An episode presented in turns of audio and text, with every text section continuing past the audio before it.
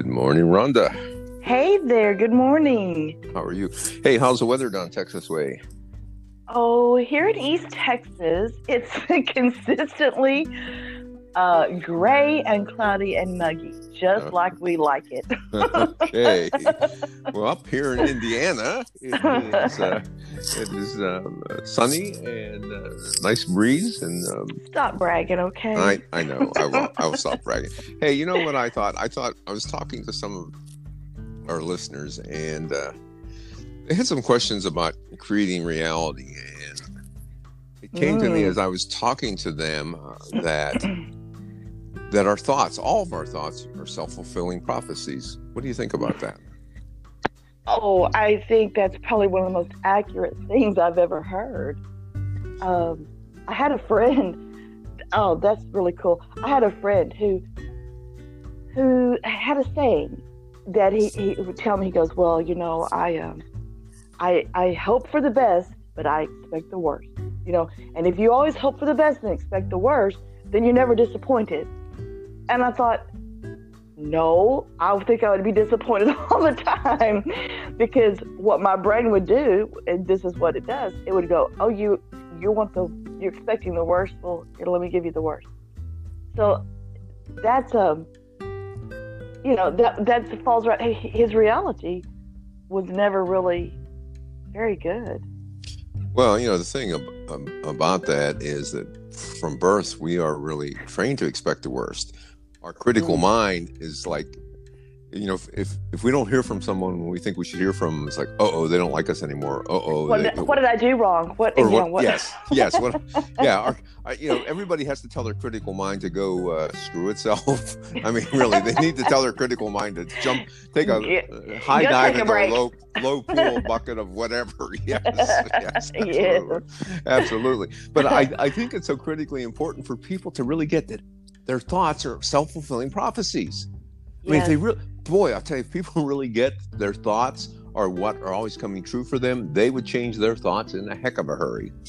Frederick, do you realize the possibility? If you really embrace that concept, it's like your superpower. It's like that becomes your superpower, and you become unstoppable with what all you can imagine, and get your hopes up. Go ahead, get your hopes up and get your imagination up.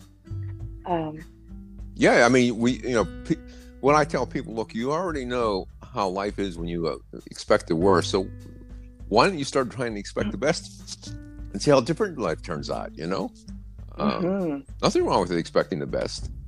I don't care what your past has been.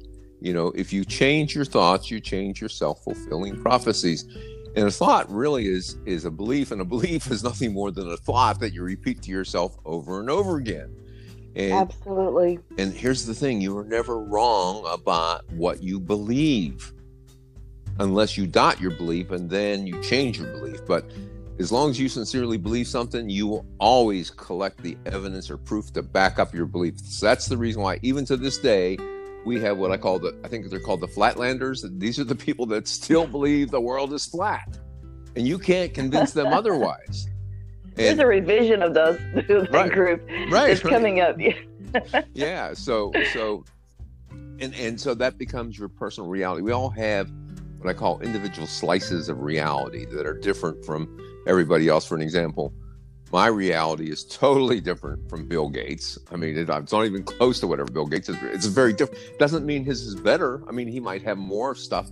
Doesn't mean his is better. Actually, I think mine's probably better because I live a very simple life. I'm a simple-minded man who thinks simply because thinking in complicated ways makes life complicated, and I just don't go there, you know.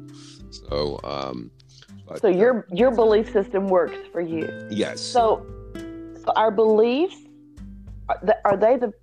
are they the precursors for our self-fulfilling prophecy? Is that? Well, yeah. The belief is interchangeable, as we both agree upon. A belief is nothing more than a thought that we repeat over and over again. Okay. Now, the problem with repeating a thought, for an example, if somebody says to you something one time way back when you're small, and that you're bad or you're not worthy, and then you repeat that to yourself, and you keep on repeating to yourself, here's what happens. That thought eventually goes on to automatic pilot. So all of a sudden you're now having this thought, but you don't know where it's coming from. Well, where it's coming from is your subconscious, because you said it often enough. When you say something often enough, it becomes law in your universe. Yes, you're right. It becomes law. You believe it, that, and you start living by that. And the crux, I mean, crux doesn't matter, but the crossroads comes when that belief is in conflict with your desires. Exactly. And you're like, okay, I've got a choice here. And actually, go ahead. No, it's okay. You hit something on a critical point. When your belief conflicts with your desires, that's the only time you have conflict. So if anybody out there is experiencing conflict, that's because they're having a conflict between what they desire and what they believe. And until they resolve that difference between their desire and their belief, the conflict inside themselves, the internal conflict, will remain.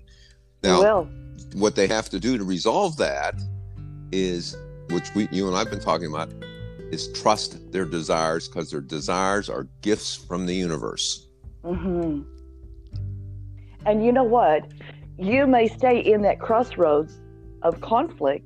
You could stay there for years where you're in conflict. But the second that you decide to fight for your desire instead of fight for your limiting belief, your life will change.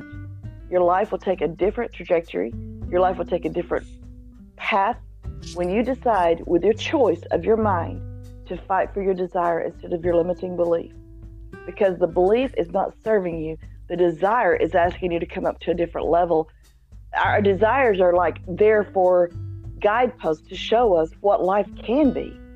And I really encourage everyone that's listening, embrace these desires. What if? Just play a what if game with yourself. What if I just laid everything down and embraced this desire? And then just sit with that for a minute. Just sit and see how that feels. See where that feels in your body. Do you feel a knot in your stomach? Do you feel a tightness in your chest? Just sit with it and think, what if I just went for it? Yes, and then how would that feel? You know, if you trusted your desire. Here's the thing: when you usually what happens with people, they desire something, they will feel tension in their body because their desire immediately comes in conflict with their beliefs that they can't, they won't, it's not possible.